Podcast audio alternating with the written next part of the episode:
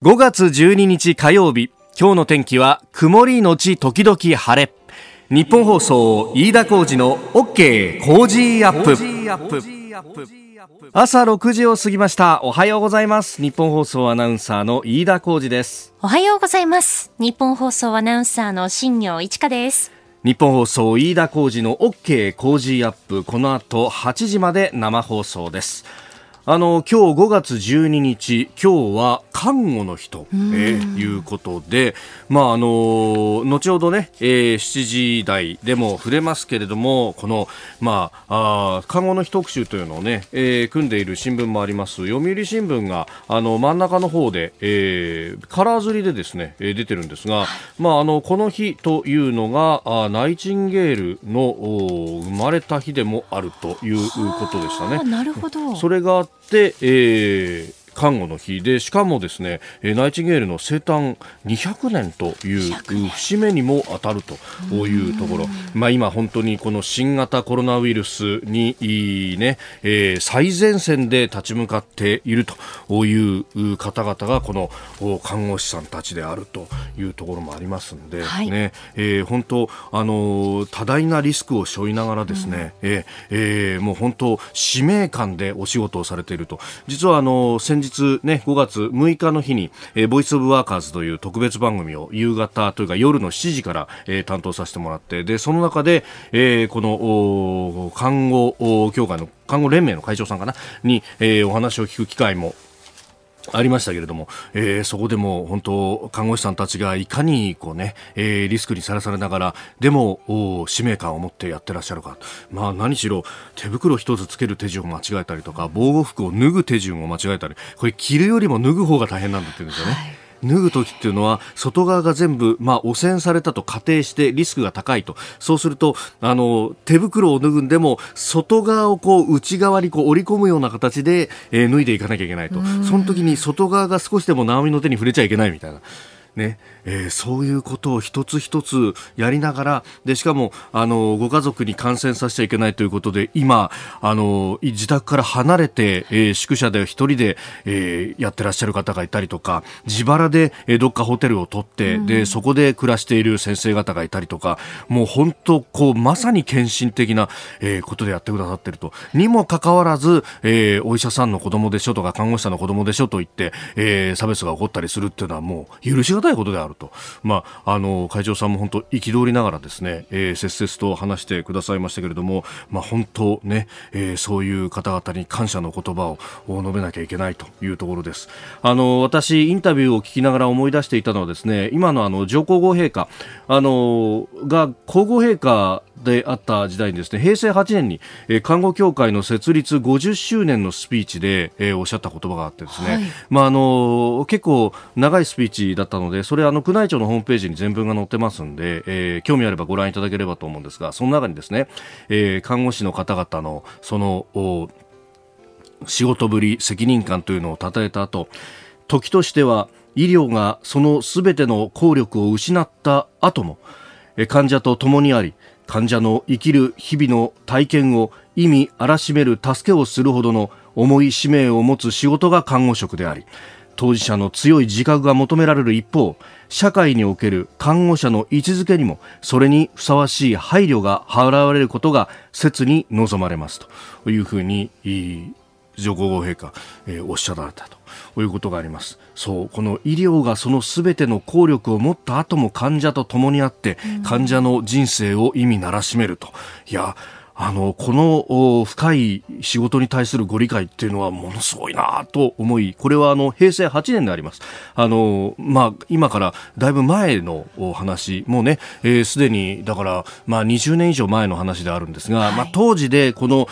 医療がその全ての効力を失ったと思っているのは、例えば、あの、もうすでに、例えば癌が進行していて、えー、手の施しようがなくなった時も寄り添うというようなことが想定されていたのかもしれませんが、今、この、まあ、幸いなことに日本は医療崩壊まで至ってないですけれども、その、こう、瀬戸際で体を張ってらっしゃるという方々にも通じるですね、これ、あの、言葉であるなと、改めて噛み締めたところがあります。ね、えー、本当に感謝しかないと、ありがとうという言葉しかないというところですが、今日5月12日、まあ、そういったことにも思いを寄せながら、えー、放送していければと思います。さあ最新ニュースをピックアップいたします。スタジオ長官各紙が入ってまいりました。まあ、検察庁法の改正案、うんまあ、これが含んでいる、まあ、実は国家公務員法等を改正するという、えー、一連の審議でありますが、まあ、これについて朝日毎日一面トップ。それからえー、東京新聞も一面トップという3紙一面トップです、えー、朝日新聞、えー、検察庁法改正案抗議ツイート急拡大首相今国会成立の構えとそれから毎日新聞は野党定年延長で修正案ということであの検事総長が特例的に68歳まで3年間の延長ができるようになる部分などを削除を求める内容だということです。えー、そして東京新聞は定年延長野党コロナ悪用週内採決自民が方針というふうに出してきております。まあこれについてはね後ほど、えー、今日のコメンテーター有本香里さんと7時40分過ぎのコーナーで、えー、詳しく話していただこうと思っております。えー、一方で緊急事態宣言の解除等々についてが読売と産経一面トップです。えー、読売は自粛解除へ独自基準とあの特定警戒自治治体とされている、まあ、13の都道府県がありますがここについても、まあ、独自の基準を作ってこれを満たせば、えー、解除をする方向でいこうというようなことが出てきていると、まあ、読売新聞がいろいろと調べております。まあ、例えば愛知県、えー、など愛知県は直近7日間の新たな感染者数の平均や PCR 検査を受けた人に占める感染者の割合、それから入院患者数の平均というような項目を作って、指標にするということであります。えー、まあこれね、あの、大阪が一足先にやりましたけれども、それに倣ってというような形なんでしょうか。各都道府県で様々な例が出ております。え、それから産経新聞は、あ34の県、まあこの13の特定警戒に当たらなかった34の県に関しては、え、緊急事態一斉解除へ政府調整というところ、一面トップになっております。まあ、14日、あさって専門家の会が招集されて、まあ、様々な判断がされるというところですが、まあ、そこで一気に解除するのかどうかというところであります。まあ、あなどなどですね、出てきているわけですが、昨日はあの衆議院と参議院、衆参両院で、えー、まあ、コロナウイルス関連に、まあ、関する集中審議が開かれました。総理以下閣僚も出席してという形、え午前中が衆議院、そして午後は参議院というところでしたけれども、まあ、あのね、えー、様々なことが提起されました。あの、私、おっと思ったのは、あの、国民民主党の玉木代表がですね、まあ、これ、あの、コロナウイルスの影響で経済が非常に厳しくなっていると。で、えー、中小企業だとか、個人事業主も非常に厳しくなっている中で、えー、このままいくと、まあ、土地なども含めてですね、えー、日本の景気が悪くなって、えー土地を手放す人が出てくると、それを例えば外国人が買うんじゃないかとか、あるいは、えー、中小企業が持つ貴重な技術というものを、が流出するんじゃないかというような指摘があって、まあこれは総理も非常に反応していて、えー、非常にいい指摘だと。お早急に対策考えていきたいというようなあやり取りがありました。まあこれに関してはね、おあのー、建設的なやり取りをしてるなと。国民民主党玉木代表は結構あの対案を出して、えー、その路線で行こうというのが鮮明になっていて、頼もしいしいなというふうにも思います。まあこれがあのきちんと形になっていけばいいなと思うんですが、一方でですね、昨日の夜に総理があの第二次補正に関しても指示をしたというのが共同通信などが伝えています。ただし、この規模がですね、えー、数兆円規模ということで、え、そんなもんかというような、あ結構小さな規模になると。あのー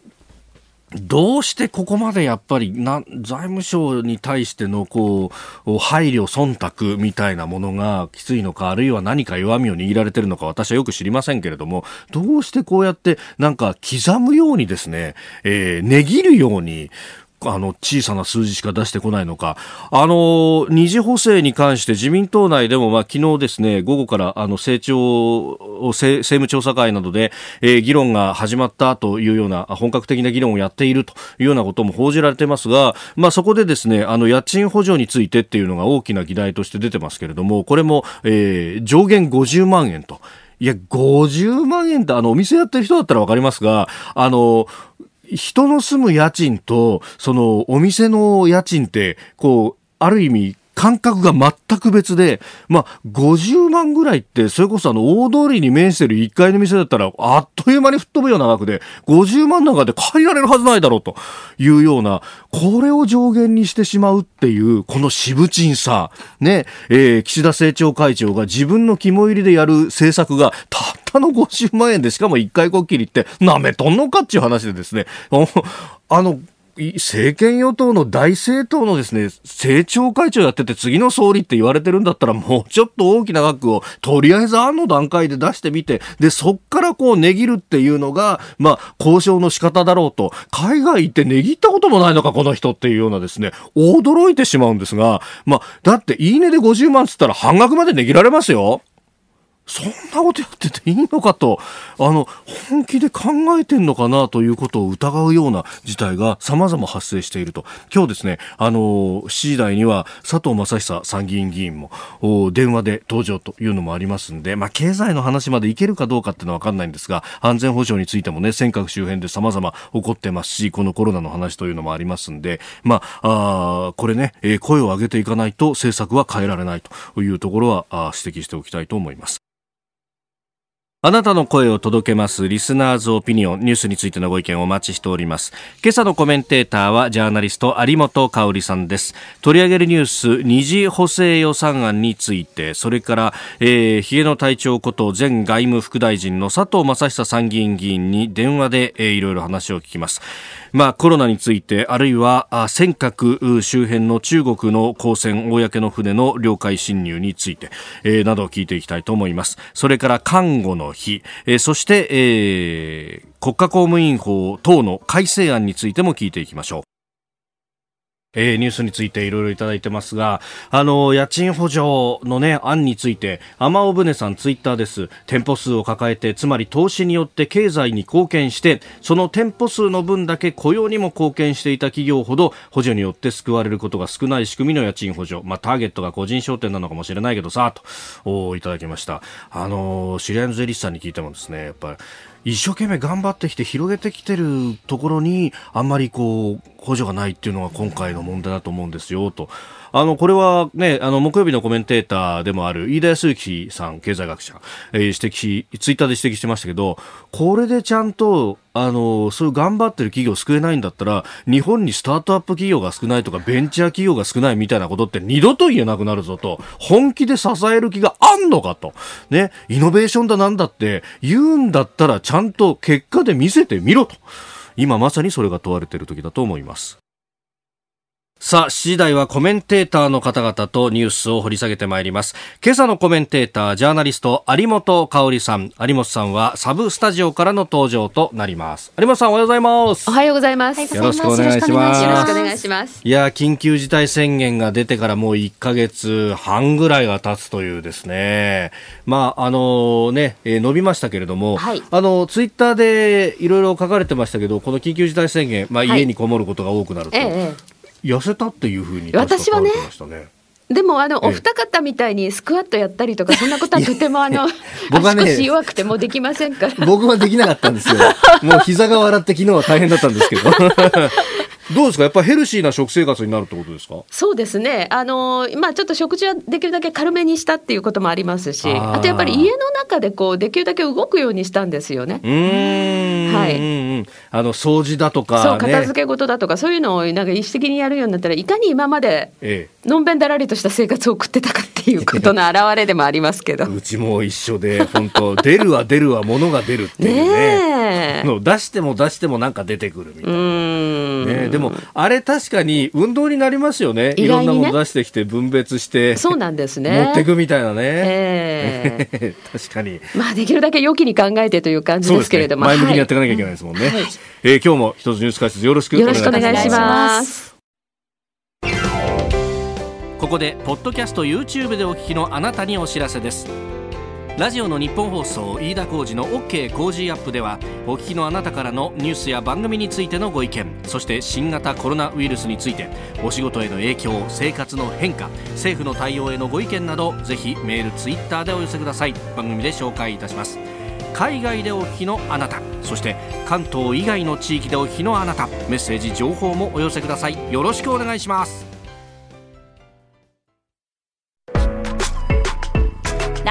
信アプリ17ライブ配信の魅力は何といってもいつでも誰でもどこにいてもスマホ一つあれば楽しむことができること。17ではライバーと呼ばれるライブ配信者によるトーク音楽バーチャルやゲームなどの様々なライブ配信や著名人を起用した番組配信を24時間365日お届けしています。さらに現在17では月曜日から金曜日の「オールナイトニッポンゼロをリアルタイムでライブ配信中。パーソナリティやスタジオの様子を映像付きでお楽しみいただけるほか17限定のアフタートークもお届けしています。ぜひアプリをダウンロードしてお楽しみください。7時台はコメンテーターの方々とニュースを掘り下げます。では最初のニュースこちらです。第2次補正予算案今国会提出へ。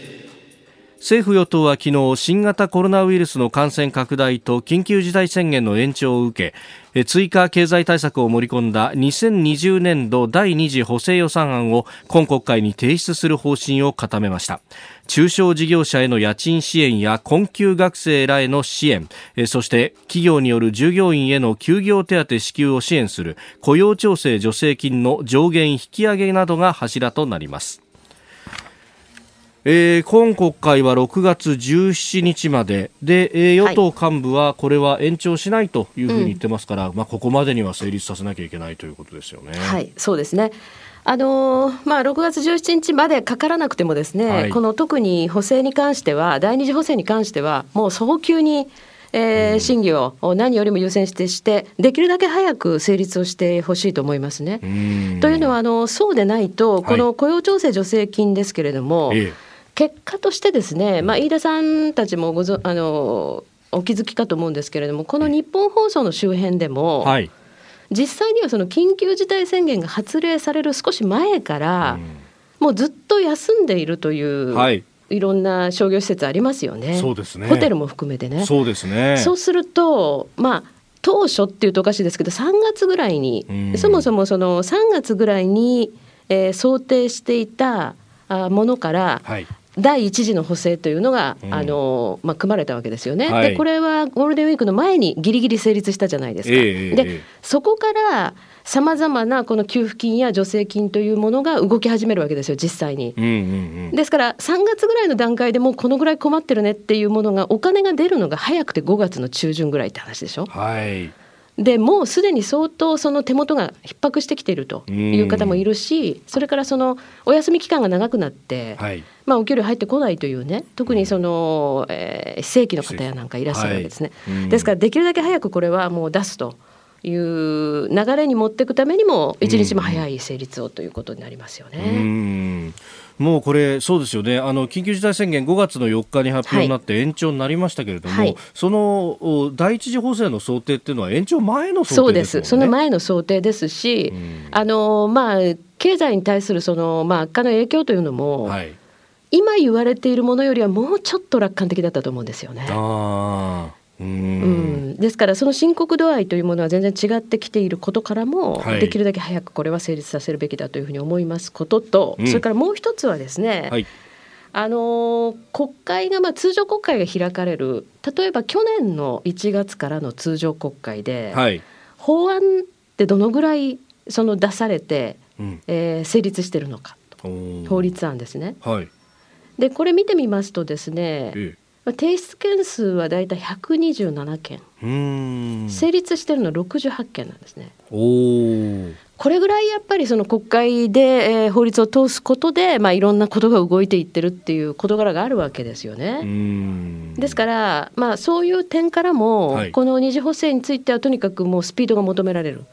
で、えー、それ以外のものですね。おそらく滞ってるものも結構あると思います、今回に関しては。えー、でもそういうものもどんどん成立させていかないと他の部分でも支障が起こるところが出てくるということだと思いますが。うん。まあ、そうですよね、あのここでしか、まあ、立法の権限はないということ、はい、で法律が成立しない限りは、はい、特に行政機関などは全く動かない。動かないですからね。でそのそれが予定されているという前提で、はい、えー、考えてられ考えられていたこともあるはずなんですよね。ですからそれが全く動かないという状況ではまずいということですね。まあ、そうすると、ね、あの一方でコロナウイルス対策しなきゃなんないから、はい、そうするとその密であることを避けながら審議はしていく方法みたいな、国会自体がね。そうですよね、えー、あの出席数が定則数満たさないと成立しないっていうのは、はい、憲法にも決まりがあるから、そうそうそう。だからこれ憲法改正しないと、はい。あの例えば今後もこのようなことが起こり得た時に起こった時にですね、うんはい、じゃあどうするのかという対策が、えー打てないという話ですから、まあ、今回一応その半々ぐらいでね出席して、はい、えー、えー、それ以外の人はその議員会館でっていうようなことも、まあ致し方なくやってるようですけれども、はい、あまりそのだからこういうことで憲法違反というようなことになってもいけませんのでね、まあ、そういう点からも本来、はい、これぐらいのその国難になった場合は、うんまあ、国のその最高法規であって一番基本でもあるという憲法を考え直すという場にむしろ国会にならなきゃいけないんですよね。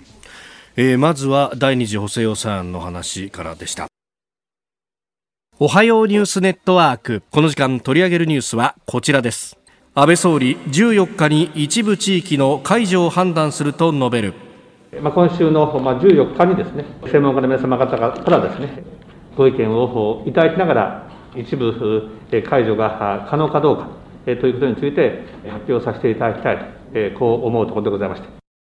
新型コロナウイルスに関する緊急事態宣言その一部地域の解除について質問を受けそれに答える安倍総理大臣でしたまた西村経済再生担当大臣は特定警戒都道府県以外の34県について多くの県で解除が視野に入ってくるとの見方を示したほか特定警戒都道府県についても新規感染者の数などが著しく改善している都道府県は解除が視野に入ってくると述べました。さあこの時間はですね元陸上自衛隊の科学課隊員でひげの隊長こと前外務副大臣佐藤正久参議院議員とも電話がつながっています。佐藤さんおはようございます。おはようございます。よろしくお願いいたします。よろしくお願いします。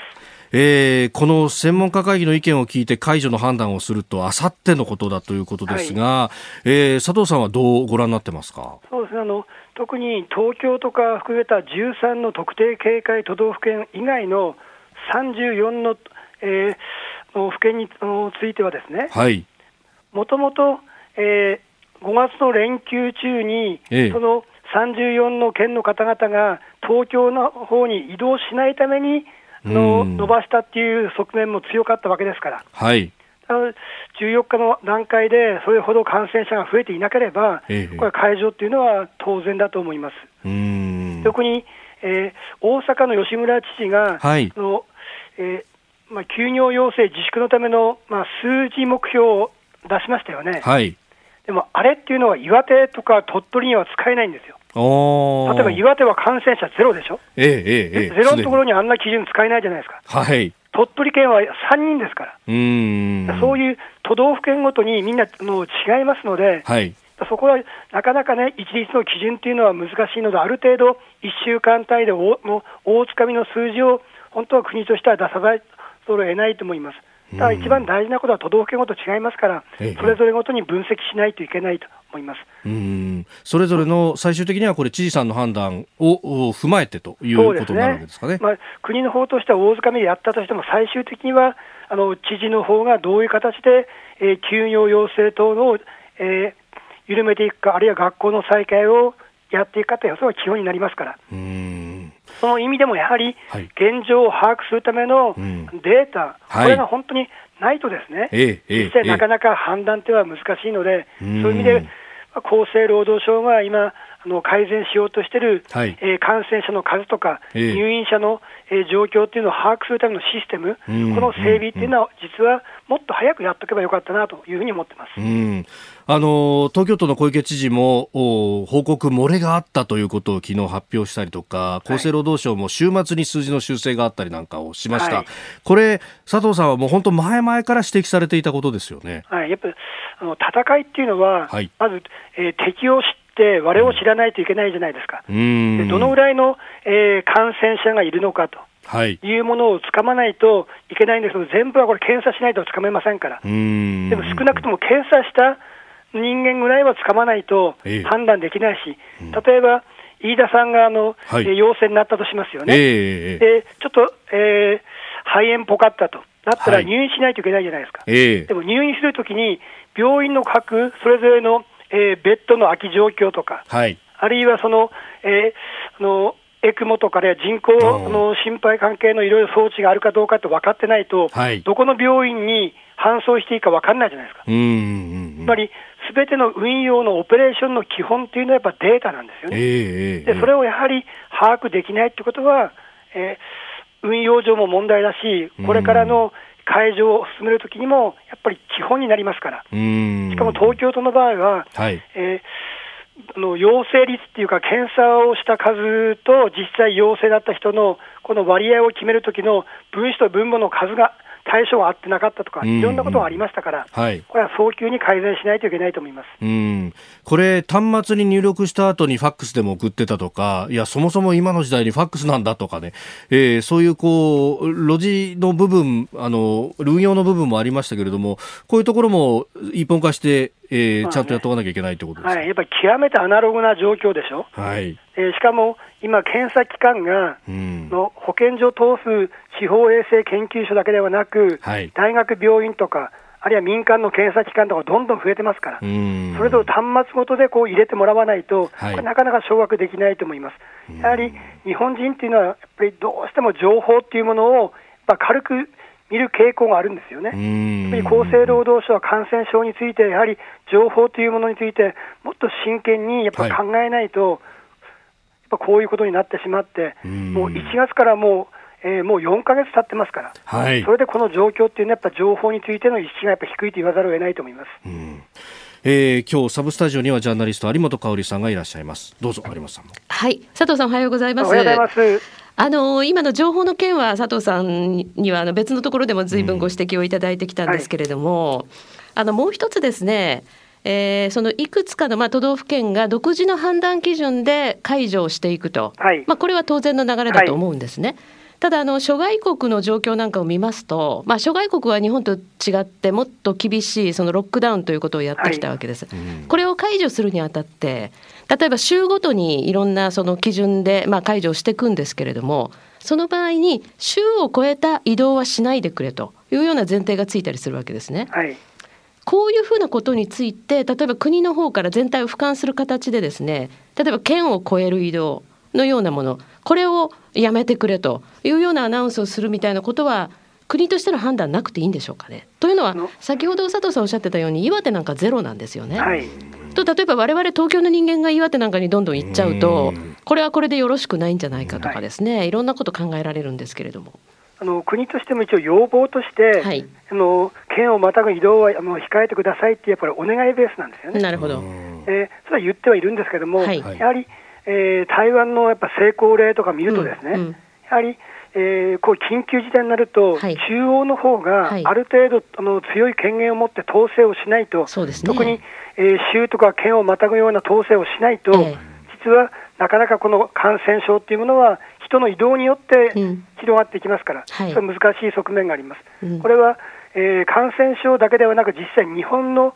え実際、戦争状態、日本防衛という時も、うん、やはり中央の方にある程度権限がないと、非常に対応できないという側面は、まあ、いろんな面で考えられると思います、えー、まあ、そういう意味でも、今回のこの、まあ、状況からですね、さまざま課題が浮かび上がってきて、それを、まあ、その例えば憲法の議論やなんかも含めた形で、国会でですね、もう少しその対処交渉に立った、えー、議論が進んでいけばという期待もするんですけれども。まあ、まさにその通りで、今回、えー、日本だけではなく、他の国もいろんなの教訓が出てます、はい、特にアメリカの場合は連邦国家で、はい、の州の方に、まあ、やっぱ強い権限をがあるわけですよね。はい、で休業要請をこう解除する権限もやっぱり州と、うん、ロックダウンの権限も州というなってます。はい、えー、連邦としては、もう指示をしてもなかなか、えー、知事がうんと言わないと、連邦の言うようにならないという、いろんな教訓が出てますから、えー、そういうのも参考にしながらやらないといけないと思います。すね、特に私が意外と驚いたのは、えー、えー、有本さんは、はい、あのハンバーガー好きですか？まあ普通ですけど、はい、食べますけど、はい。はい、で実はあの今、牛肉とか豚肉の流通が今、滞ってるんですよ。あえ？あそうなんですか？アメリカでみんな肉が好きだけど、スーパーで買う量が制限されて、ハンバーガーの方に制限かかってるんですよ。でトランプ大統領は選挙もありますから、えー、食肉加工工場の再開っていうものを大統領令で出したんです。なるほどね、ところが、はい、それはえ相手は民間だし、実際、知事の方に再開の権限とありますから、はいえー、やっぱ言うこと聞かないと再開できないという状況で、やっぱ国民生活の一つにとっても、やっぱり国の権限とあの州の権限って違ってしまうと、はい。はい、なかなか、対応ができないっていう例もありますから、いろんな、細かいことありますけれども、教訓というものを踏まえながら、えー、日本の方での次の備えっていうものに、うん、えー、生かすということが大事だと思います。うん。はい佐藤さん、あと1分ほどなんですけども、最後に一問だけ、はい、あの尖閣周辺に中国の公船が来ただけじゃなくて、領海侵入しただけじゃなくて、漁船を追い回して、その上、あの漁船の方があの違法操業してたっていうことを言いました、はい、これについて一言お願いします。えまさにこの、まあ、主権侵害の言語道断の話なんですけども、えー、やはり、えー、武装した公船ですから、はい、普通の,、あの船じゃないんですよ。そういうものに、えー、日本の漁船がここはにあの中国の領海だ、違法操業するのは出てけということで、やっ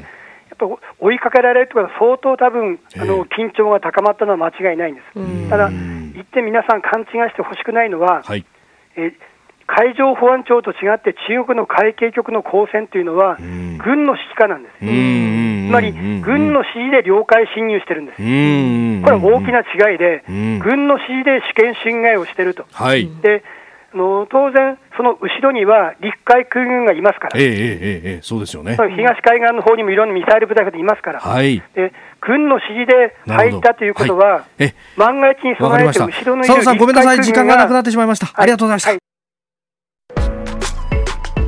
ライブ配信アプリ17ライブ配信の魅力は何といってもいつでも誰でもどこにいてもスマホ一つあれば楽しむことができること17ではライバーと呼ばれるライブ配信者によるトーク、音楽、バーチャルやゲームなどの様々なライブ配信や著名人を起用した番組配信を24時間365日お届けしています。さらに、現在、17では月曜日から金曜日のオールナイトニッポンゼロをリアルタイムでライブ配信中。パーソナリティやスタジオの様子を映像付きでお楽しみいただけるほか、17限定のアフタートークもお届けしています。ぜひアプリをダウンロードしてお楽しみください。続いて教えてニュースキーワードです。看護の日。今日5月12日は日本では看護の日です。これは近代看護を築いたフローレンス・ナイチンゲールの誕生日にちなんで1990年旧厚生省によって制定されました。えー、国際看護協会は1965年から今日5月12日を国際看護師の日に、えー、指定をしているということ。そして今年2020年はフローレンス・ナイチンゲールの生誕200年の記念の年でもあるそうです。えー、まあこれ現場でね今コロナウイルスに対応している方々っていうのはもうリスクを背負いながらね、うん、ずっとやってくださってますもんね。そうですね。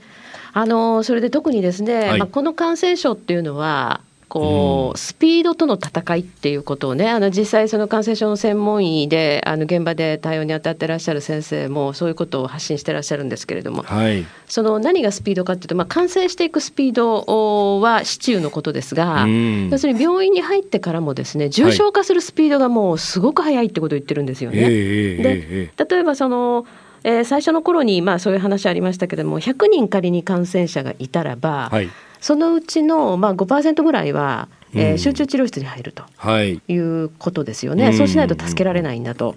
い。う話ありました。で集中治療室に入るっていうと私たちのイメージとしては、ええ、まあその特別な医療をそこでねあの施されるんだろうなというようなことだけ思うんですけれども、はい、その監視してるわけじゃないですか、え、患者さんを、はい、これを見てるのはまああのもちろん、えー、医師もそうなんですけど看護師なんですよね。で実際あの、まあ、私も親族がですねこの人工呼吸器をつけて、しかもその ICU に入ってるっていう状態の時も経験してますけれども、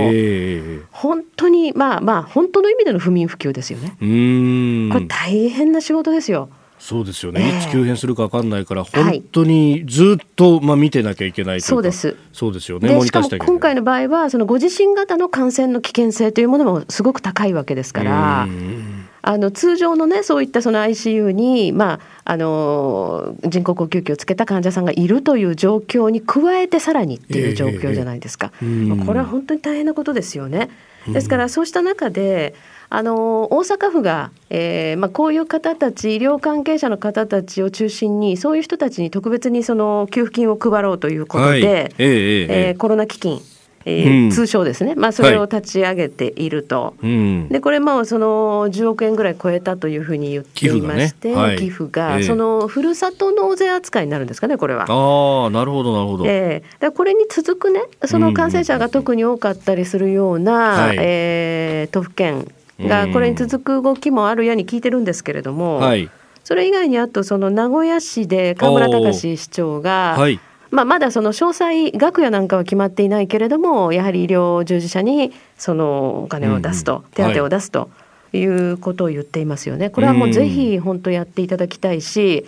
あのやはり自治体はそれぞれみんな財政力がまちまちですよね。ね。だからそういう意味ではあの国もやっぱりそのあたりもバックアップするということをぜひ考えていただきたいし、えー、あの二次補正の中にもそういうものもねある程度含まれてはいるんでしょうけれども、はい、というところですね。そうですよね、うん、あの現場からはやっぱりこう危険手当のようなものが出ないのかともちろんあのそうだと思いますよ、ね、あのコロナで診療点数はあのかさ上げしてっていうのは国会答弁でも出てますし、はい、やってると思うんですけれども、はいはい、まああのそれが手当まで落ちてくるかっていうのはまあね病院の経営の問題もあるし。はいそうですね、その辺で、ね、なかなかあの一律で制度化できないと、うん、まあ、病院の中ではなかなかあのまちまちになってしまうというところもあるし、はい、で一方でやっぱこれ相当リスク背負って仕事してるわけですもんね。そうですねまあ、それとですねあのこう巷でちょっと聞くのは、はい、要するにその医療関医療従事者の方というのは、まあ、感染をしてる可能性が高いからということでなんかこう,、排除されたりとかですね、はい、あのまあ、言ってみればいじめにあったりとかですね、まあ、そういうその医療従事者の方のお子様も含めて、はい、えー、そういう話がありますよね。だからそういうことがないような一種のその啓蒙活動というんでしょうか。はいこういうものももうちょっとあってもいいと思います。あの政治家からもそういう言葉あってもいいと思いますし、そ、ね,、の種の例えばこうまあ広報 CM みたいなものとかですね、はい。えー、そういうものをもっとどんどん積極的にやるべきじゃないかなというふうに思います。うん。確かにね公共広告みたいなものって、うん。はい、まああのまあ民放の人間が言うのもなんなんですけれども、うんうんうん、結構こうまあ CM に空きが出てきているというかですね、そうそう。で、まあね、それを公共広告で埋めてる部分って結構あるので、えー、ありますよね。そこのこう中に入れていくっていうのは大事ですよね。こういう明確なメッセージを出すもんなんとなくね公共広告ってふわっとしたものが多いじゃないですか、はい。えー、だけど、今やっぱり、ね、はい、うん、あのもうこれは明らかにねその問題であるわけですから、はい、やっぱりそういう医療従事者の方々をそのまあえー、手当を出して、うん、えー、そのお支えすると。同時に、はい、やはりそういう精神的なあの、うん、苦しみあるいはストレスですね、うん、そういうものから少しでもこうね軽くなっていただくように、はいそれをサポートするということを考えた方がいいですね。先日、その看護連盟の会長さんにお話を伺う機会がありまして、はい、5月6日の夜7時から、はい、特別番組、ボイス・オブ・ワーカーズというものをやったんですが、はい。あのそうなんですよね。こういろいろストレスはたまって話したいんだけれども、うん、やっぱ守秘義務が一方で医療にはあるから、ねはい、なかなか話すこともできないと、うん、まあ、あの SNS で特設のページなどを、うん、まあ、あのクローズドのものをですね、あの秘密がばれないようなものを立ち上げて、そこで話を聞くなりっていうのをやってるということはあるんですけれども、まあ、一方です啓蒙活動とかもしないと世間の目っていうものが非常にストレスになったりしますね。そうですね。だからちょうど1か月ぐらい前ですかね。やはりあのニューヨークのナースの方たちが、はい、こう SNS のね、えー、まあ、というか要するにそのカメラの前で、はい、こう泣いてらっしゃる映像がずいぶん上がったことがあるんですよね。えーえー、で、ね、それはやはりその、今飯田さんおっしゃったように、うん、話すこともできないという、このストレスですよね。ですからそろそろ例えばその医療従事者の方々をどうケアするか、はい、精神的にですね、まあ、そういうようなこともあのプログラムの中に入れていくっていう必要もあるかもしれませんね。えー、このボイスオブワーカーズもまだラジコのタイムフリーで明日まで聞けますんでぜひお聞きください、えー、今日のキーワード5月12日看護の日でしたさあ、メールやツイッター、看護の日ということで様々いただいてますね。えー、まずはこちらは、あ大工の堀立貝柱さんは、あ成田市の方ですね。えー、医療関係の方々、本当にご苦労様です。えー、誰もが医療関係者は大変な状況で頑張っていることを分かってるんですが、ウイルスに感染してるんじゃないかと差別されるという話があります。自分が病院に入ったらお世話になるんでしょう。ゴールデンウィークの休みもなく仕事された方も多いと思います。感謝の念を厚くしようと。をいただきました、えー、それから実際にお世話になったという方、えー、墨田区東京墨田区白い田んぼの太平洋さん。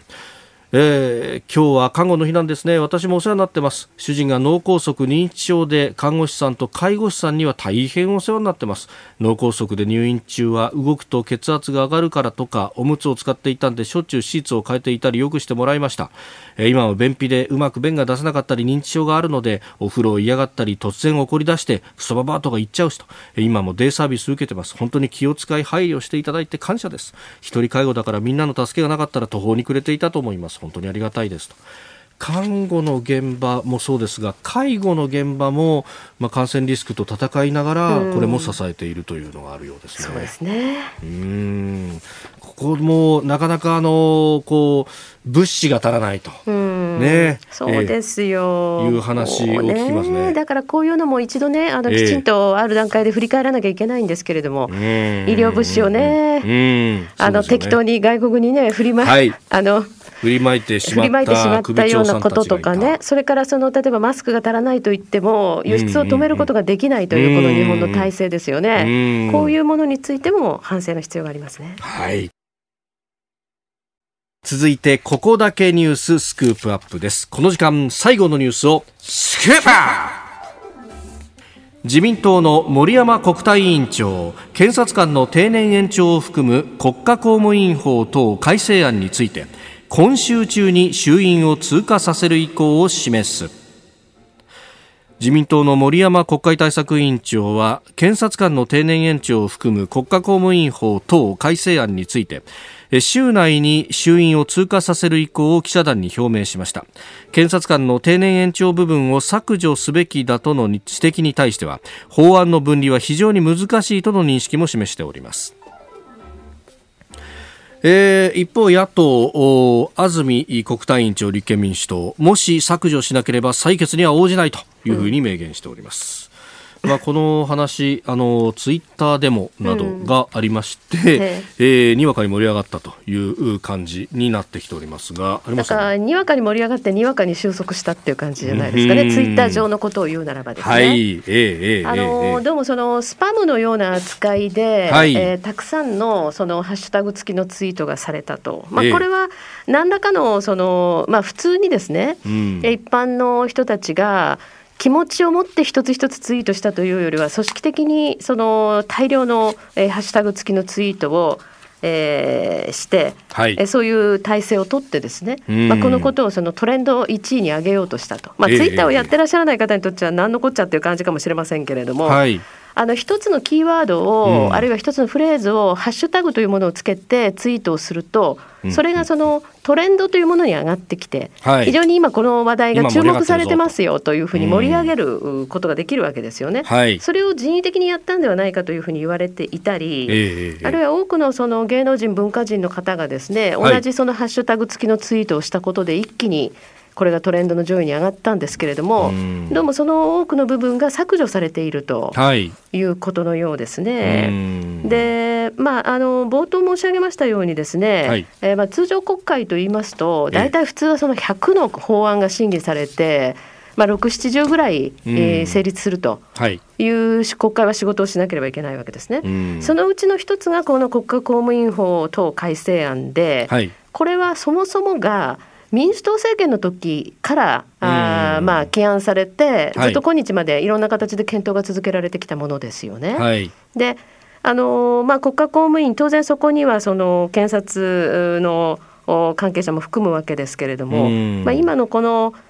えー、非常に高齢化あというかですね日本人の寿命が長くなっているとい。う中にあって、はい、えー、年金の支給年齢これを引き上げていくという流れもある中で、はい、えー、全体の公務員のその定年を上げていこうと、まあ、こういうことですよね。はいでその中でその全体の枠組みの中で、えー、検察庁法というものをもそこにはめていこうという話なんですが、でそれとはまた別にですね、はい、